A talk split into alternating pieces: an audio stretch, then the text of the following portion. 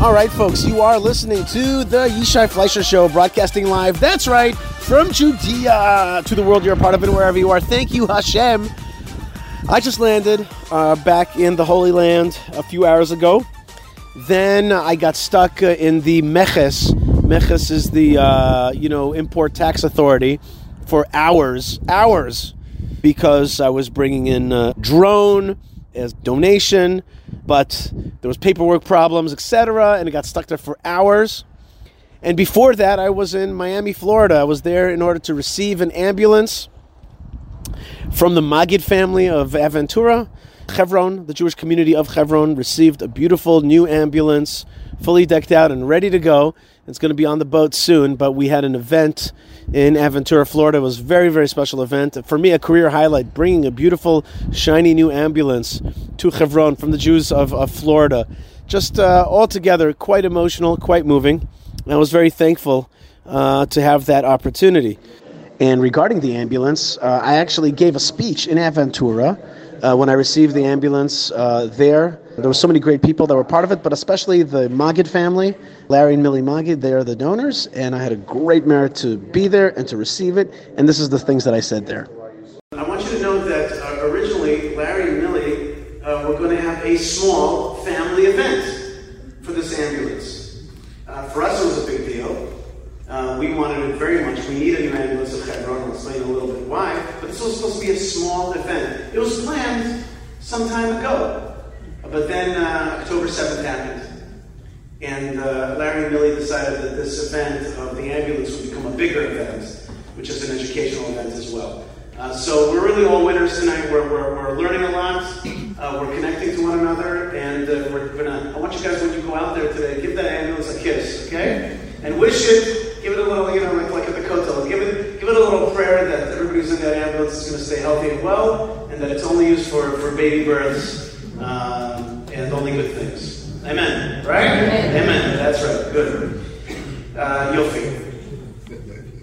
Why do we need a, uh, an ambulance so much for Hebron? Is that Hebron's location uh, is such that it really needs uh, the very best in ambulances. Why is that? Uh, we're south of Yerushalayim about one hour one hour from Jerusalem, and one hour from Beersheba. And we're kind of by ourselves. The nearest big city to us is Hebron, the Arab Hebron, okay? And that's not exactly a very friendly city. Uh, today, Arab Hebron is uh, led by a dude named Tiasir Abu Snena.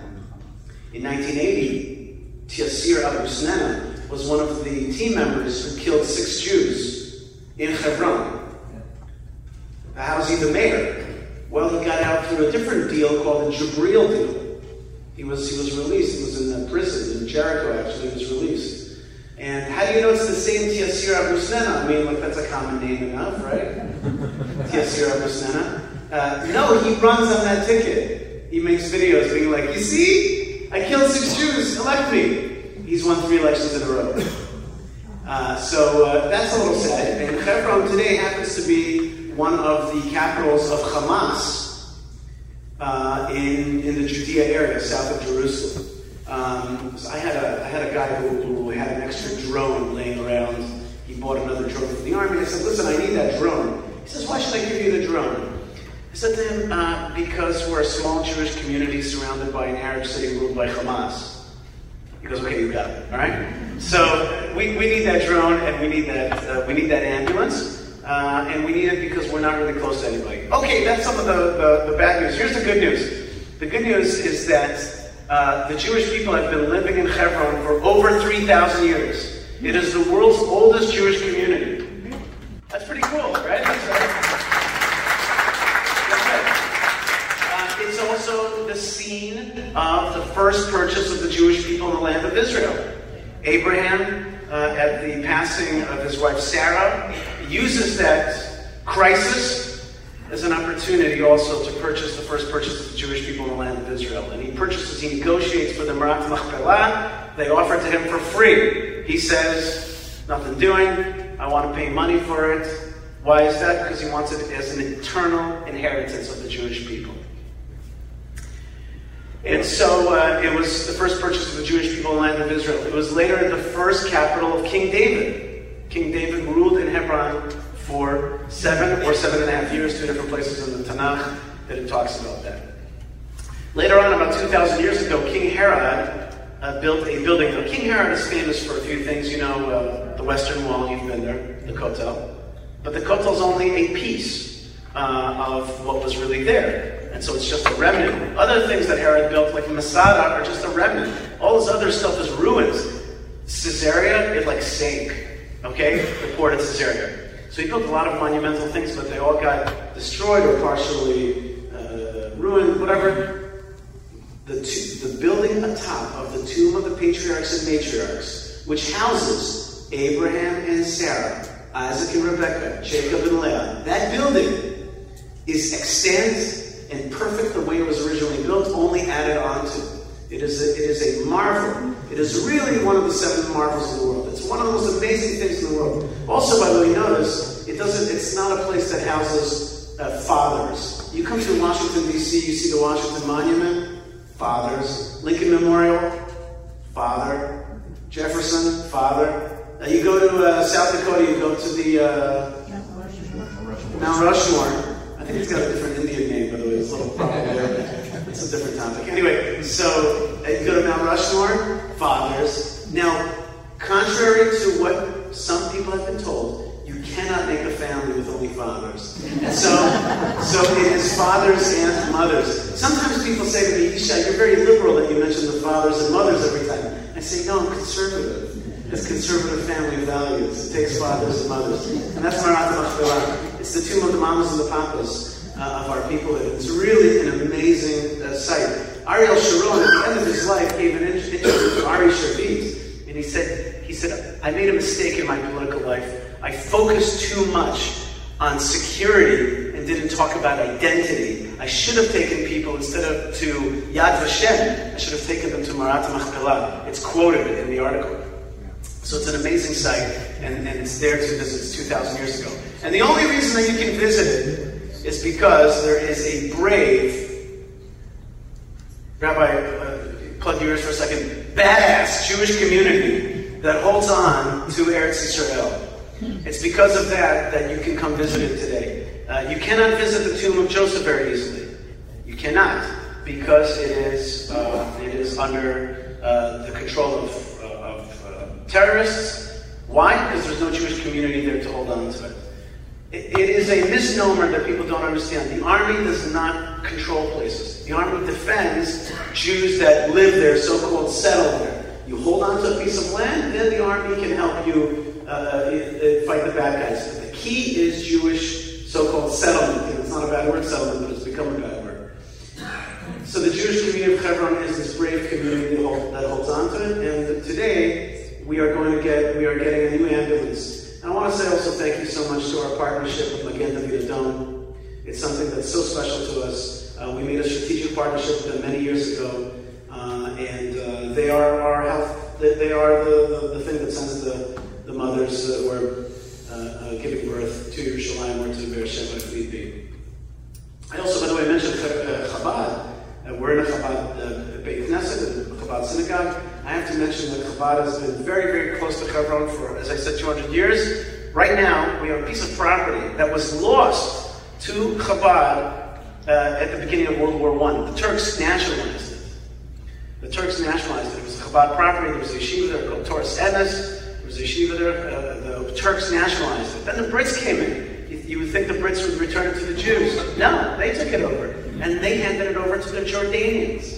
And then when the Israelis took over, even so, we didn't immediately get the property back. After years of fighting in court and Supreme Court, we have retrieved that property. We're now building, as Larry mentioned, 30 beautiful apartments. So if you're interested in talking to Now, also, Larry asked me to talk a little, just a little bit about Judea and Samaria, which is which is a zoom out a little bit. Uh, zoom out. Uh, what is Judea and Samaria? It's a little bit misunderstood, and it's a little bit not in the headlines. Although CNN wants to meet with me on Thursday, I'm thinking of skipping it. But they, uh, uh what is Judea and Samaria? What is it? Uh, so, uh, in 1948, here's here's a quiz for you. Did we win or lose the 1948 War of Independence? Not a trick question here, friends. We won. Good. That's right. And that is true. However, bad news is that we did not fully win. We also lost the what I call the heartland of the Holy Land. In that war, Jordan took over. We, we lost the whole to Syria, right? Gaza was taken by Egypt, and uh, we lost uh, uh, the heartland, which is the cities of Hebron, Beit El, Beit Lechem, Shiloh, Shechem, and of course, the holy part of Yerushalayim was lost as well. The, the, the Temple Mount, the Mount Olives, it was lost to the Jordanians, and they held on to it uh, for in their Jordanian illegal occupation for 19 years, from 1948 till 1967. 1967, Israel occupied, no, liberated mm-hmm. our ancestral homeland, the heart Soon afterwards, there were some Jews who said we have to come and re resettle, resettle our ancestral homeland. Uh, sadly, the government of Israel at the time was not quite convinced. They thought that they should give it back for peace. Uh, but there were Jews later on to be called settlers who, when you hear the word settler, it means brave Jews who hold on to the land of Israel for the rest of us. At least that's the way I think about it. And so we came into Judea and Samaria and began to settle it resettle it and hold on to it. So, um, um, sadly, in the 90s uh, came a period called the Oslo process. And in the Oslo process, uh, large swaths of Judea and Samaria were given to uh, what we understood, we Jews living in these places, would be a terrorist organization called the Palestinian Authority, which was made up of the PLO, which was made up of the Fatah, which was created in 1964 to evict Jews out of all of Israel. By the way, if you ever if you ever meet anybody who says end the occupation, just ask them when did the occupation begin. They don't know. They'll answer you 1948. Test it. Mm-hmm. Test it. And what they mean is Israel, the occupation. They don't mean the, the so-called West Bank or Judea and Samaria. Okay, so we the Jews of uh, Hebron and, and where I live, Efrat, are the Jews that are trying to hold on to these lands as opposed to the Oslo process. The Oslo process also led eventually to the 2005 disengagement. I was working at the time for Arutz Sheva, Israel National News, and Israel National Radio, and I was sent down there to report and actually to try to block, along with my fellow protesters, to try to block the disengagement. What was our claim? We said if we leave Gaza, this was 2005, what's going to happen is that within a short amount of time, this is going to be taken over by the jihad in the form of whatever, ISIS, Hamas, doesn't matter, it's all the same, Al Qaeda, it's all the same, just different, different brands. And we said it would be taken over and they would shoot rockets at us and, and fight with us from our own land. Uh, and uh, we said that would happen within a year, but we were wrong. It happened within a half a year. And so Hamas took over quickly, uh, you know, through the Fatah folks off roofs, were voted in, and the bottom line is that where we are today, I called it in the beginning, I called it the October 7th War, some people call it the Simchat Torah War, but amongst my friends, we have a different name for it. We call it the Disengagement War. The war that came on the heels of disengagement. Why? Because, my friends, giving away our land to our enemies is dumb. Okay? It is not work. And it's not because I'm a genius, it's actually because I, I reason simply. It is simply a bad idea in the Middle East to give your land away to your enemies. It's just a bad idea. It doesn't work. They don't see it as compromise, beautiful Western compromise. They see it as weakness. They see it as an opportunity to get a forward base to attack the rest of Israel. Okay, uh, we believe, people like myself believe that we should hold on to Judea and Samaria, that we should hold on to Hebron, I think that 3,000 years, way before the advent of Islam, uh, of living in that land, uh, uh, gives us the right to at least live there, but we think to control it as well. Um, with the help of uh, Larry and Millie uh, and all of you, we're going to be a little bit stronger and a little bit safer there. If you saw the dedication, it says to the people of Hebron and to the visitors of the tomb of the patriarchs and matriarchs. I hope that all of you will come and feel safer in Hebron. All right, so that was me in Aventura, Miami, receiving that ambulance from the community, and especially from Larry and Millie Magid. It was an unbelievable, uh, a great moment for me, a career highlight. It was amazing to see that actual ambulance with the writing for Chevron on its way. And in general, I got to see American Jewry as uh, they are so emotionally and, and strongly connected to the story of the fight of Israel right now, the story of Israel more generally, but right now the specific fight for Israel. And I got to meet with excellent people, had a dinner with all kinds of big influencers as well, including David Friedman was there and my friend Josh Hammer from Newsweek.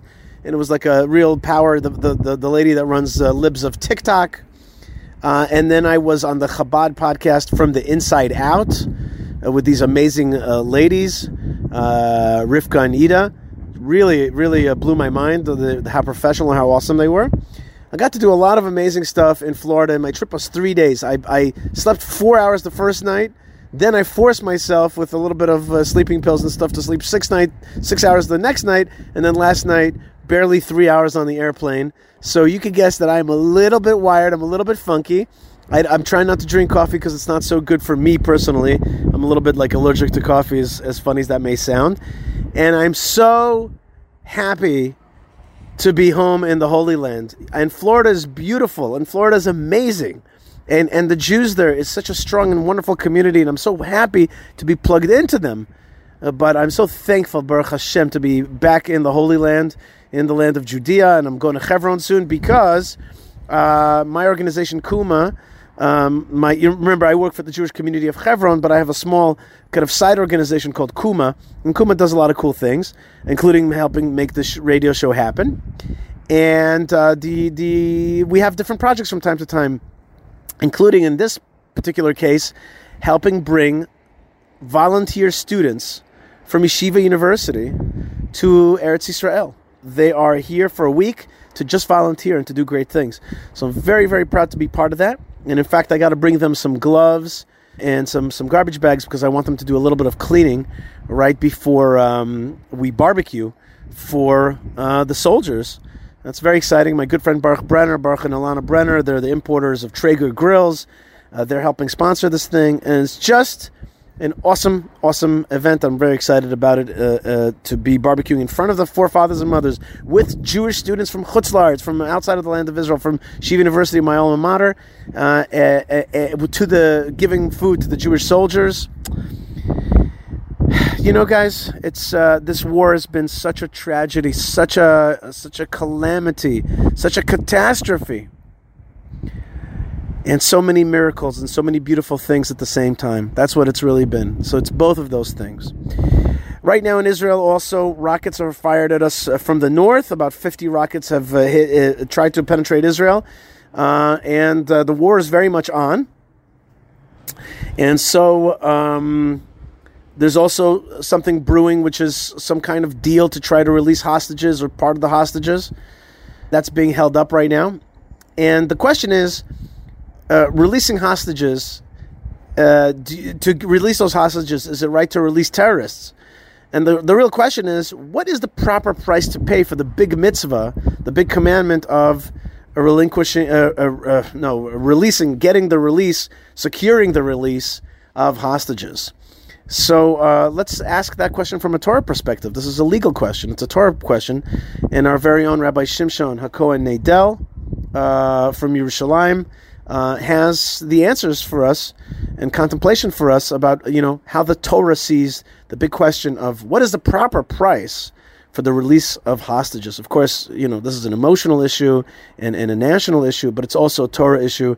Rabbi Shimshon Nadel Hakohen from Yerushalayim, take it away.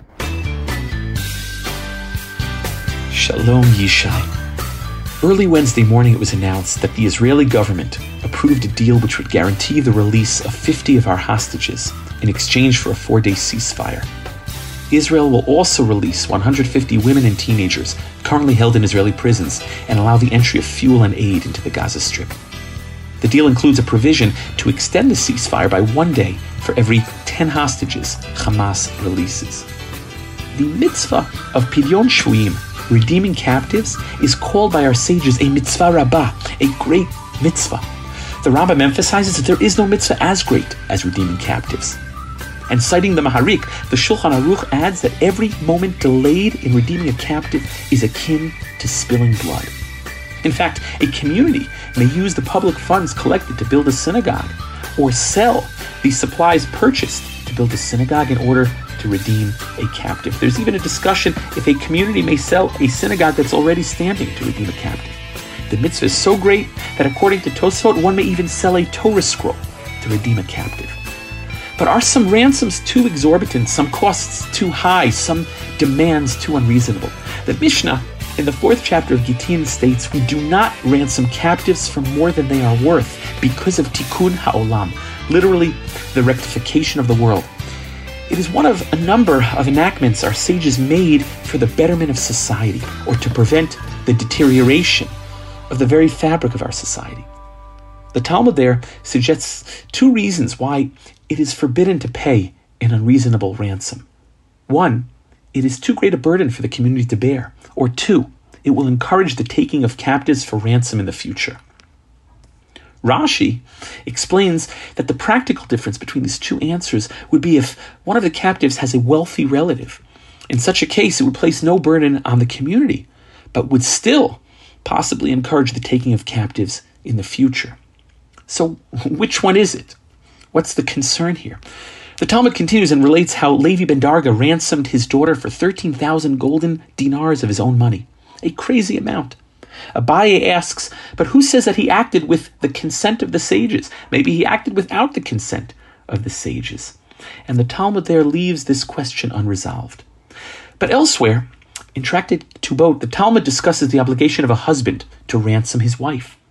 Rabban Shimon ben Gamliel rules that a husband does not have to pay more than the amount stipulated in his wife's ketubah, her marriage document, and in general, we do not pay an excessive ransom for a captive because of tikkun ha'olam, the betterment of society. In this case, even if the husband is willing to pay an excessive amount, placing no burden on the community whatsoever, he is not obligated to do so, and as some explain, he is not even permitted to do so. This would suggest that the overriding concern of our sages is encouraging the taking of captives in the future. Indeed, the Rambam and the Shulchan Aruch both rule that it is not permitted to pay an excessive ransom so as not to encourage our enemies to take captives in the future. But are there exceptions to the rule?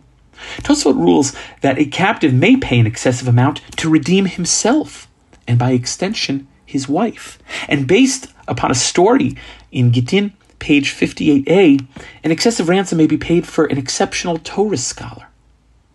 In addition, it is permitted to pay an excessive amount for one whose life is in imminent danger, according to Tosfot. But the Ramban and others disagreed. The Ramban explained that whenever someone is taken hostage or captive, there is always the threat of death. That is the very nature of kidnapping. And yet our sages prohibited one from paying an outrageous amount to discourage kidnapping. So this is a major machloket haposkim. This is a major debate and discussion among the sages. According to the Radbaz, it has become the accepted norm for Jews to pay more than the fair market value, but no more than a ransom paid for non Jewish captives, as that would be considered excessive. The Maharshal even praises those Gomlei Chasadim, those Jews who act with uh, tremendous piety and righteousness and pay more than necessary to redeem Jews from captivity, especially when the captive's life is in danger. But what is considered an excessive ransom today? For the families of the 240 hostages being held by Hamas in Gaza, desperately waiting for their return, no price is too high, no demand too great to get their loved ones back. But this question is far from simple and the subject of much discussion and debate among contemporary authorities. In May 1985, Israel released 1,150 prisoners in exchange for three Israeli soldiers taken captive during the First Lebanon War. The controversial Jibril Agreement, one of several prisoner exchanges, generated uh, much criticism at the time by many, among them Rabbi Shlomo Goren.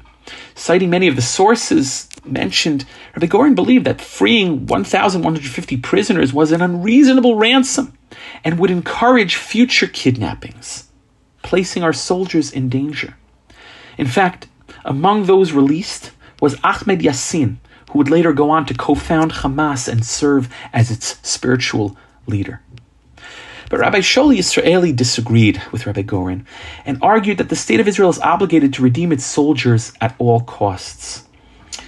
He explained that as a soldier is a shaliach, an agent of the state, he argued that just as we mentioned an individual is permitted to pay an excessive sum to redeem himself, the state may pay a hefty cost to redeem its soldiers. The state in this case would be considered like a private individual almost. He also argued that since captives are in certain imminent danger, vadai sakana, this overrides the concern of future cap- future kidnappings and captures, which would only be considered safek sakana, possible danger. But perhaps this whole discussion is really irrelevant, as maybe the, the rules of law in Jewish law or the rules of engagement here are different. In a response, Rabbi Chaim David Halevi defended the state of Israel's decision to release prisoners in exchange of, for the return of IDF soldiers because he believed that the release of prisoners does not pose any new, previously non existent danger, since, quote, these terror groups will all, always, always do all they can to harm Jews by all means possible, and there is no doubt that if they could, they would sacrifice themselves and kidnap soldiers and citizens every day in order to release their prisoners being held by Israel, end quote. In other words, Rabbi Chaim David Halevi was saying that the whole discussion and the whole reason for why our sages prohibited paying an outrageous ransom was to discourage kidnappings, but that maybe was concerning uh, families or communities. When it comes to a war, our enemies are always are always going to uh, try to take soldiers captives. So uh, we, we are not encouraging them. We're not encouraging them to uh, take more captives in the future. They need no encouraging. That's what that's what he, he believed. He also added, and uh, this is this is uh, I think a point that uh, should be considered seriously, that if the state of Israel's policy is not to redeem captive soldiers, this would be a devastating blow to our soldiers' morale, and will cause soldiers to retreat rather than risk capture.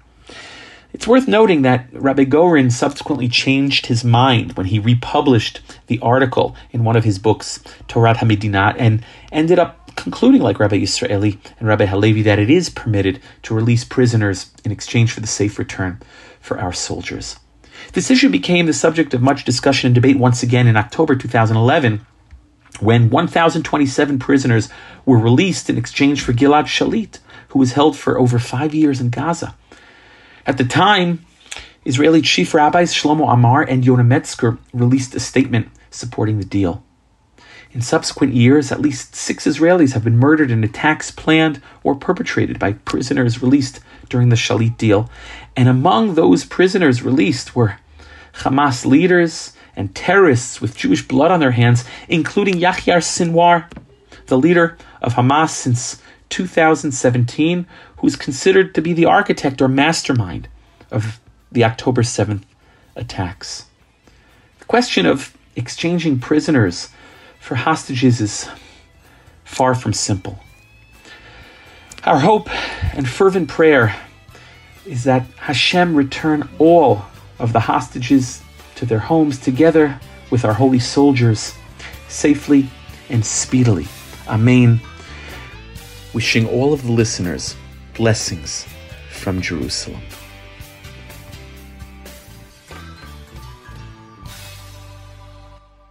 Thank you very much, Rabbi Shimshon. Uh, that is fantastic, and thank you very much for taking us. And this is what Rabbi Shimshon does so well: is that he he, he takes a a, a real uh, uh, you know what we call actuali, a, a ac- actual political and, and national issue, and gives us the Torah perspective on it, and that's the proper thing to do to have a Torah perspective uh, on the on the national issues of Israel. It's actually so simple, right? Israel should be governed by Torah, and therefore we should ask what is the Torah governance suggestion. Wonderful. Uh, another thing that Israel uh, tries to be good at, sometimes we're good at it, is self-defense. Uh, we have a whole army called the, you know, the IDF, the Israel Defense Force. Uh, we also have a personal fighting technique uh, called Krav Maga, uh, made fun of very humorously by The Simpsons. Krav Maga! Bart Simpson, who was trying to mess with this Israeli girl, and uh, she gave him Krav Maga and took care of business. That was really cool. So, what is Krav Maga? Uh, what, where does it come from? What does the word mean? And what is its history? Our own, you know, intrepid, one and only Ben Bresky is out there in the world teaching us about history, and he's got a cover on the story of Krav Maga, its beginnings, and its uses, and its uh, Israeliness in uh, self defense. Ben Bresky on Krav Maga, take it away.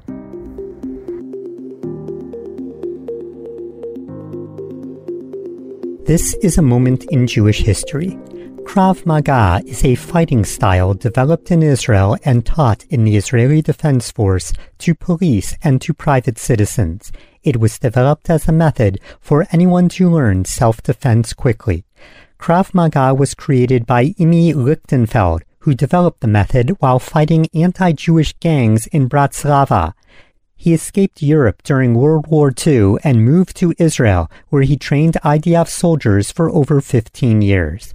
The following is a recording of him giving a class in the 1980s. Everybody can learn it, and everybody must learn it, not only Jewish.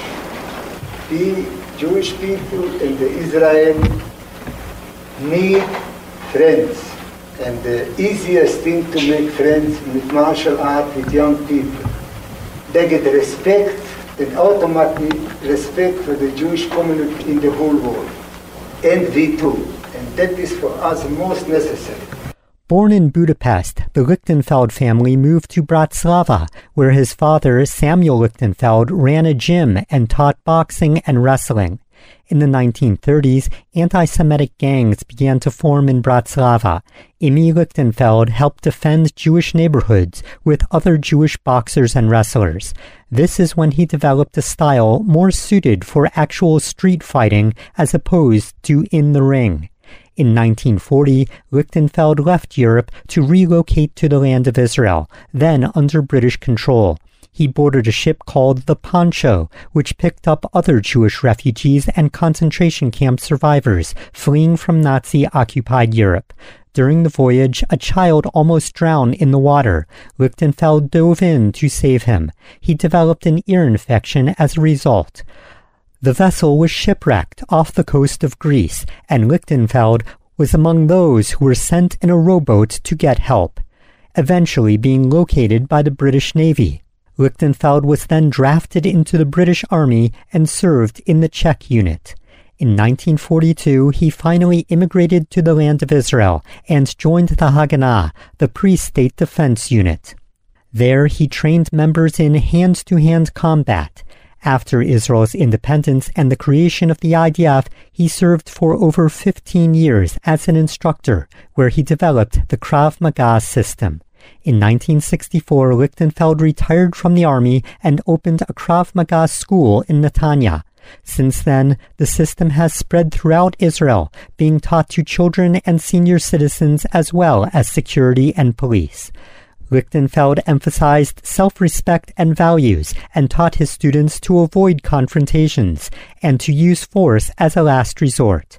In 1978, he and senior students formed the Israeli Krav Maga Association and later the International Krav Maga Federation. The following is from a news broadcast from 1981 during a Krav Maga seminar in the United States. Imi Lichtenfeld is 71 years old, but he's more than a match for attackers half his age and twice his size. He learned to be tough as a young man in Bratislava, Czechoslovakia. When Nazi youth gangs roamed the streets in the 1930s, a Jewish boy had two choices hit or run. Lichtenfeld hit back, and those down and dirty street brawls were the beginning of a self defense technique he now teaches to Israeli soldiers and police. It's called Krav Maga, Hebrew for contact fight. It's similar to judo or karate, but anything goes. You use it if you have to use it, but try not to use it.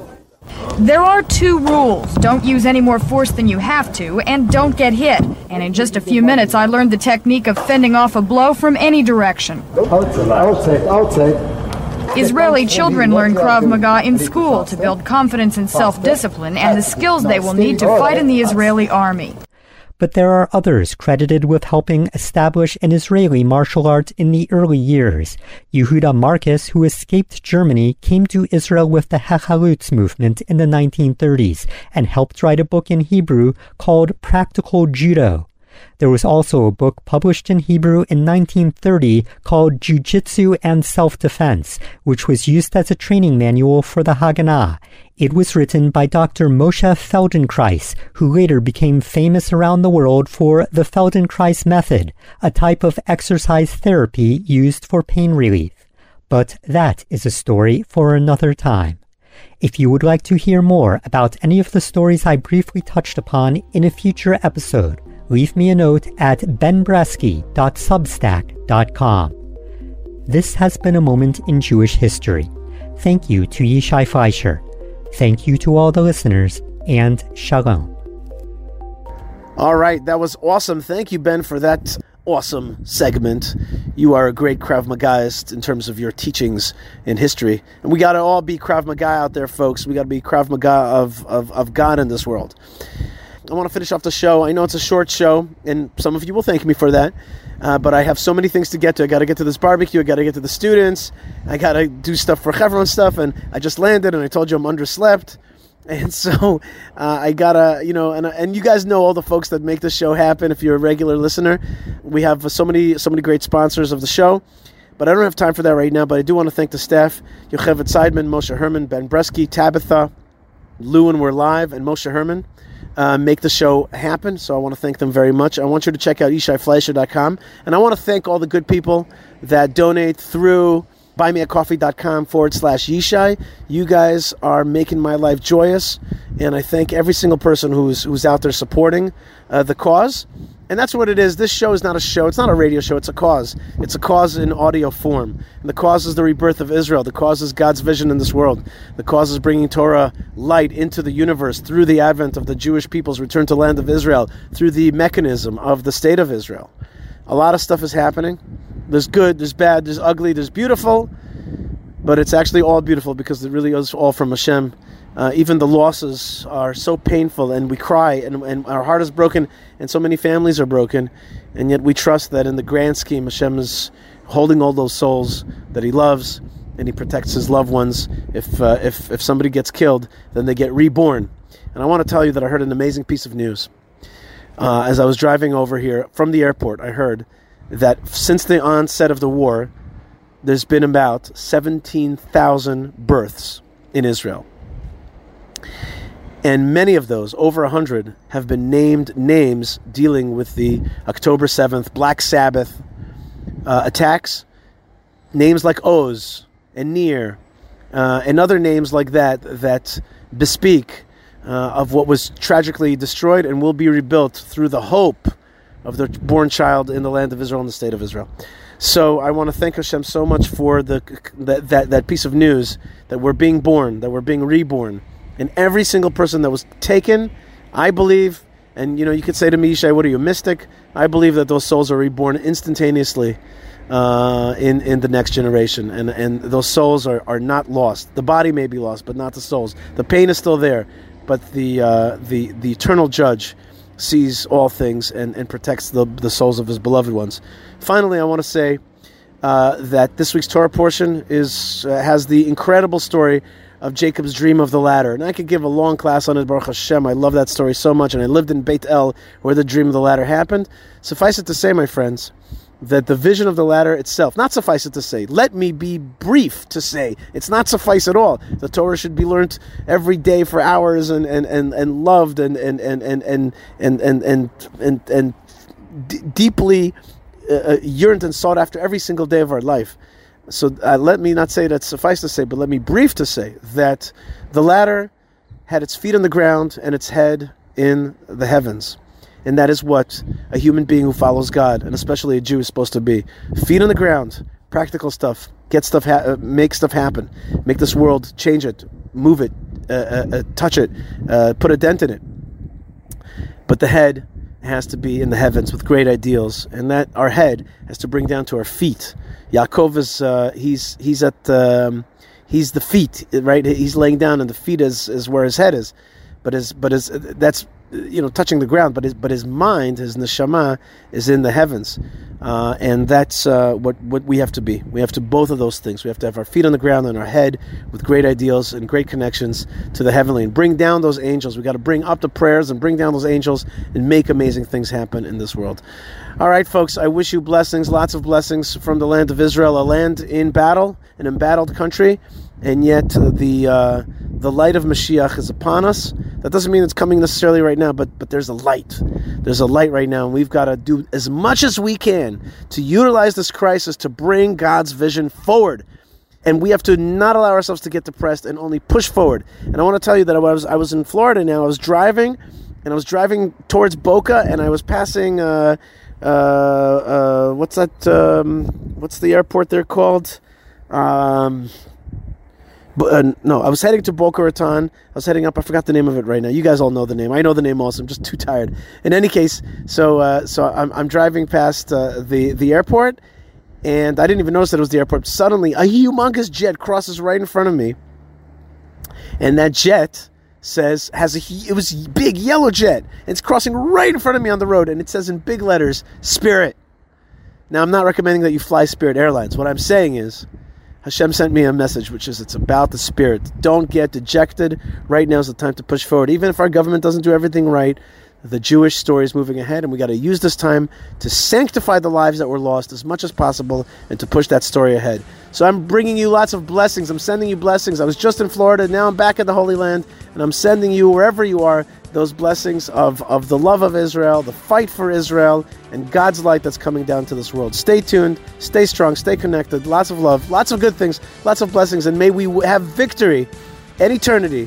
Uh, and, and the light of Mashiach indeed will come into this world. God bless you guys. Lots of love and shalom.